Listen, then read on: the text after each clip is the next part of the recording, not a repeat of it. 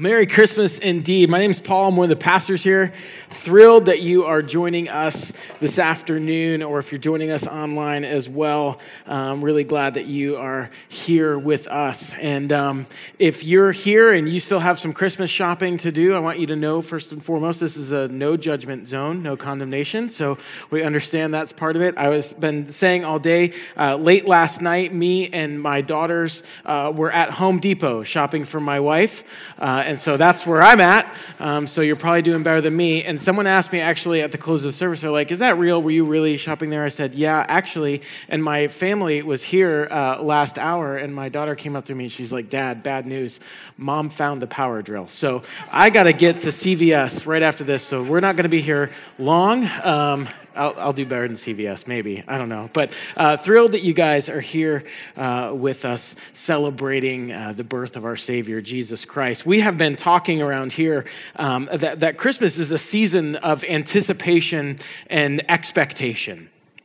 And there's a, a lot of that that's just wrapped up in this season. And, and while this year it, it is a season of expectation, uh, I think because of just what 2020 has been, it can also feel like a season where, yeah, this really didn't meet my expectations. And I know for some people, and maybe you here in the room, Christmas is a kind of a yearly reminder of the, yeah, life hasn't really worked out the way that I expected it to. My career has not really worked out the way I expected it to. My finances are not really in the place where I expected them to be. My relationships are not really where I thought they would be. My relationship with God is not really where I thought it would be. Some of you, that's what Christmas is for you. Uh, it's interesting because I was thinking about this and I was like, you know, a lot of Christmas movies actually pick up on that theme where life doesn't really always work out the way that you think it's going to. It doesn't always meet your expectations. If you know the movie It's a Wonderful Life, uh, George Bailey, uh, he expects that he's going to travel the world and that he's going to design these skyscrapers, um, but he doesn't get to do that. In fact, he's lost his money and now he's losing his business.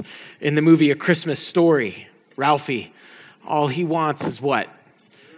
A Red Ryder BB gun. That's all he wants. But instead, he gets pajamas from his aunt and he looks like a deranged Easter bunny, according to his dad. In the movie Elf, which is one of our family's uh, favorites, uh, Buddy cannot wait to meet his real dad. And he's so excited because they're going to go ice skating and they're going to build gingerbread houses. And when he finally meets his real dad and he goes to him and he tells him that he loves him, if you remember that, he says, I love you, I love you, I love you. And his dad just says, Wow, that was weird. Christmas vacation, Clark Griswold cannot wait for his bonus, his Christmas bonus to come in so he can finally build the swimming pool for his family that, uh, that they've dreamed of. But instead, he gets a membership to the Jelly of the Month Club, which is the gift that keeps on giving. And then Die Hard uh, is just one disappointment after another. so, what I want to talk about just briefly uh, this afternoon is how does the Christmas story specifically the birth of Jesus, give us hope in the midst of a season where things don't really go as expected. And maybe that's not you today. Maybe your Christmas for you is, is you're in a good spot. And I'm not knocking that at all. I think it's awesome. And I hope you have a great day tomorrow and it's full of good cheer and wassail and all that stuff. I just hope it tomorrow is awesome. But I know that for some of us, maybe many of us, that's not going to be our Christmas at, the, at least this year. My intent is not to bum everybody out on Christmas Eve. In fact, uh, just the opposite. I want to give us hope and the hope we have in Jesus. But I think it's okay to be real about where we are because that is the place that Jesus entered into. He entered into real life. Let me pray real quick and just ask God to help us this morning and or excuse me this afternoon. Father in heaven, we love you and God, uh, you've already just given us such a gift in being able to sing these songs, to sing this gospel, this good news, the greatest news to ever hit planet Earth. The only news um, that matters to humanity in terms of our salvation and who you are and what you've done. God, the promise that you fulfilled by sending your son, Jesus, to be a ransom, to be a payment for that which we could never pay for. The thing that separated us forever, God, from you was finished, paid for in full the sacrifice of your son Jesus. And in this moment, we want to look at your birth, Lord. And uh, God, we want to see you clearly. And we need your help for that. So, Holy Spirit, would you help us? Would you move with just freedom and power in this room and online, those who are watching? And would you just let us see your face, Jesus? We love you, and it's in your name we pray. Amen. When you look at the Christmas story in the Gospels, you, you have two accounts. One's in the book of uh, Luke, and one is in Matthew's account. And they're the same story, uh, different details and kind of different vantage points.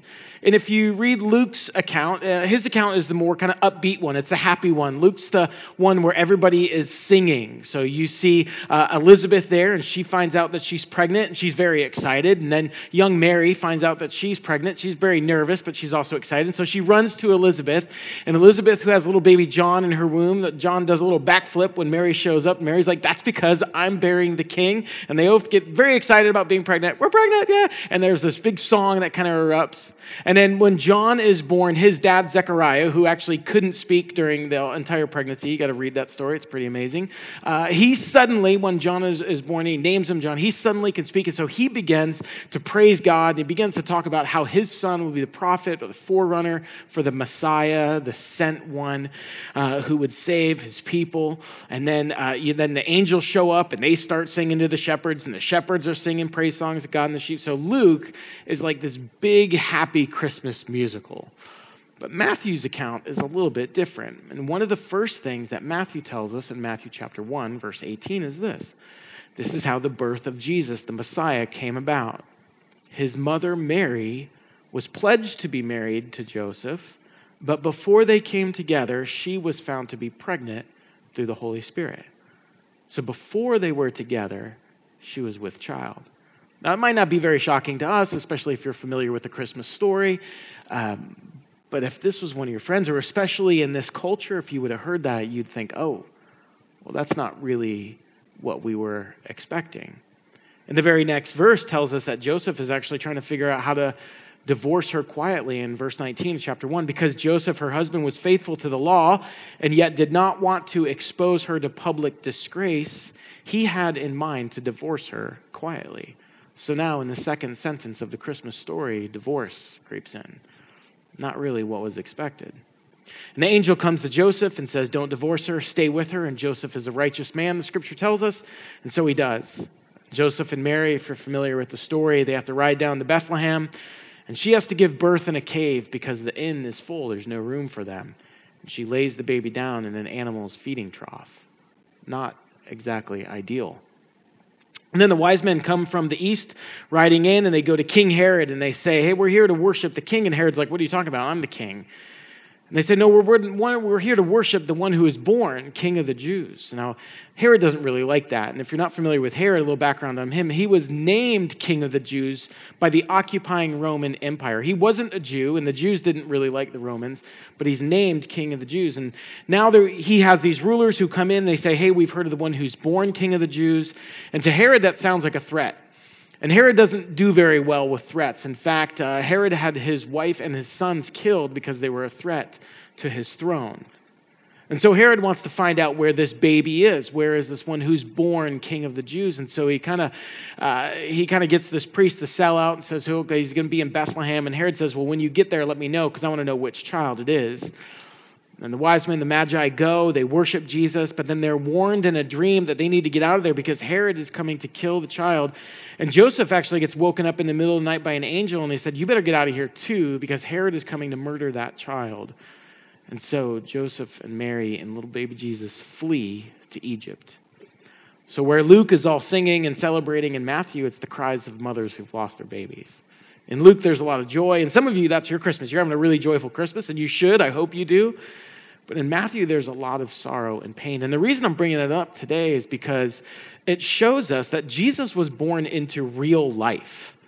Because that's how life is. We have seasons of celebrating, we also have seasons of sorrow.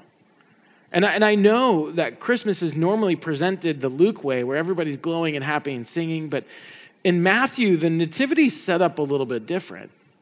Most people don't have their nativity set up where Mary and Joseph and Jesus are running for their life and the soldiers kicking in the door. And when we think about Christmas, we do think about all these awesome things like decorated trees and stockings and cookies, and all that stuff is so great. But when Jesus was a child, it's in the desert, in the middle of the night, running for his life. And some of us, that kind of feels like the Christmas that we're going through. And it's not easy, and it's okay to say that because Jesus didn't just come from God for us, He came as one of us. And the reason that He came as one of us is so that He could take on all of us, including our struggle. And Jesus would live out what his people had to go through. His people had to uh, flee for their lives because of famine into Egypt, and he had to flee for his life into Egypt. His people had to cross the desert, and so he crosses the desert. And all through the ministry and the life of Jesus, we see that he's living out the human story. He's living out the human experience, and not just the good parts, the really hard parts too. And it's God saying to humanity, Jesus had to do this. It had to be difficult so that you would know that He is with you. The writer of Hebrews says it this way in Hebrews chapter 2 because God's children are human beings made of flesh and blood. The Son also became flesh and blood. For only as a human being could he die, and only by dying could he break the power of the devil who had the power of death. And only in this way could he set free all who have lived their lives as slaves to the fear of dying. We also know that the Son did not come to help angels, he came to help the descendants of Abraham, which is me and you. Therefore, it was necessary for him to be made in every respect like us, his brothers and sisters, so that he could be our merciful and faithful high priest before God. Then, he could offer a sacrifice that would take away the sins of the people. John would say it this way The Word became flesh and dwelt among us. There's an author who writes about this and he describes it like this. He said, The Word became not a whirlwind or a devouring fire, but a single cell, a fertilized egg, an embryo, a baby. Placenta nourished him, an amniotic sac surrounded him. He grew to the size of a fist, and his tiny heart divided into chambers. God became flesh. And Jesus entered our world not like a human, but fully God and fully human, and he endured puberty and pimples and hot weather and dirt under his fingernails. God became human down to his very toes. He suspended stars and poured out oceans Yet he had his diaper changed and lost teeth. The Creator cradled in a Bethlehem cave, infant, yet infinite. This is the Christmas moment that shaped all other moments. On a starlit night in the company of sheep, cattle, and a bewildered Joseph, Mary's eyes fell upon the face of her just born son. She was no doubt worn out and likely in pain, but Mary had to see this face his face, to wipe the tears from his cheeks, to feel the shape of his chin, to be the first person to ever whisper, So, this is what God looks like. And the moment that Mary touched God's face is the moment that God made his case. There is no place he will not go for those he loves. And if he's willing to be born in a cave, then we can expect him to be at work anywhere bars, boardrooms, and brothels. No place is too low, no person is too hearted, no distance is too far. There is no person he cannot save, there is no limit to his love. Because he was going to redeem us, he had to become like us. And Jesus joined us for the sake of empathy to show solidarity so that when we're hurting, we know there is a priest that we can take it to who will understand. And the scripture says, because he understands you, you can go boldly and honestly to him. Listen what, again, in Hebrews, it says this the high, this high priest of ours understands our weakness, for he faced all the same testings that we do, yet he did not sin. So let us come boldly to the throne of our gracious God, and there we will receive his mercy. It will find grace to help us when we need it most. So, because of Christmas, we can have an answer to questions like Does God uh, care if I'm sad? Well, just look at the person of Jesus as he weeps at the tomb of his friend Lazarus. Does God ever notice when I'm afraid? Well, just look at the way and the resolve that Jesus charges through the storm to save his friends. Does God ever know if I feel rejected or ignored? Look at Jesus in the way that he defends the adulterous woman. And there is a freedom for us in uh, feeling understood, and healing is found in a place of understanding. And we have so many places and so many things that we go to to find healing, and they always let us down. In fact, often they wound us even more. But what if we had a high priest who said, I understand you? I know what it's like. I've experienced it. I'm not here to condemn you, I'm here to love you. You've been rejected. I know what that feels like. You've experienced loss. I know what that feels like. So, why did Jesus have to go into Egypt? Because you and I have been in Egypt. And his pain was for a purpose, and his suffering was to give you strength. And you're listening to this and you think, okay, that's great, but how does that solve things for me in Christmas of 2020? Because empathy is nice, but can it actually help me? And what the Christmas story ultimately shows us, and we're just about done here, is that the great salvation story of the Old Testament, the Exodus, where the people of God were set free from captivity, what the Christmas story tells us is that story is ultimately fulfilled in the person of Jesus. Jesus is the one who rises up to set captives free. That's what he says about himself when he shows up on the scene. And where we went wrong, Jesus did it right. And he took on himself every one of our wrongs so that we could be set right with God. His suffering is for our strength, and his liberating is for our hope. He joins you and I in the struggle so that we can join him in his victory. He showed up where you are so that you can be where he is. That's the good news of Christmas. He entered our darkness to bring us into light. So, the reason that we sing and the reason that we celebrate and the reason that we dress up and the reason we decorate a room like this is because for us, Christmas commemorates the day and the way that God saved us from ourselves, saved us from our sin, our rebellion. Matthew tells us that in, in chapter 1. As he considered this, he's talking about Joseph. He says, An angel of the Lord appeared to him in a dream and said, Joseph, son of David, do not be afraid to take Mary as your wife, for the child within her was conceived by the Holy Spirit. And she will have a son, and you're to name him Jesus, for he will save his people from their sins. So, who was Jesus? God saves. Well, what was he doing here? God saves. You see, Jesus was not just godly or godlike or God focused or God worshiping. He is God. Not just a servant of God or an instrument of God or a friend of God. Jesus is God. And God saves.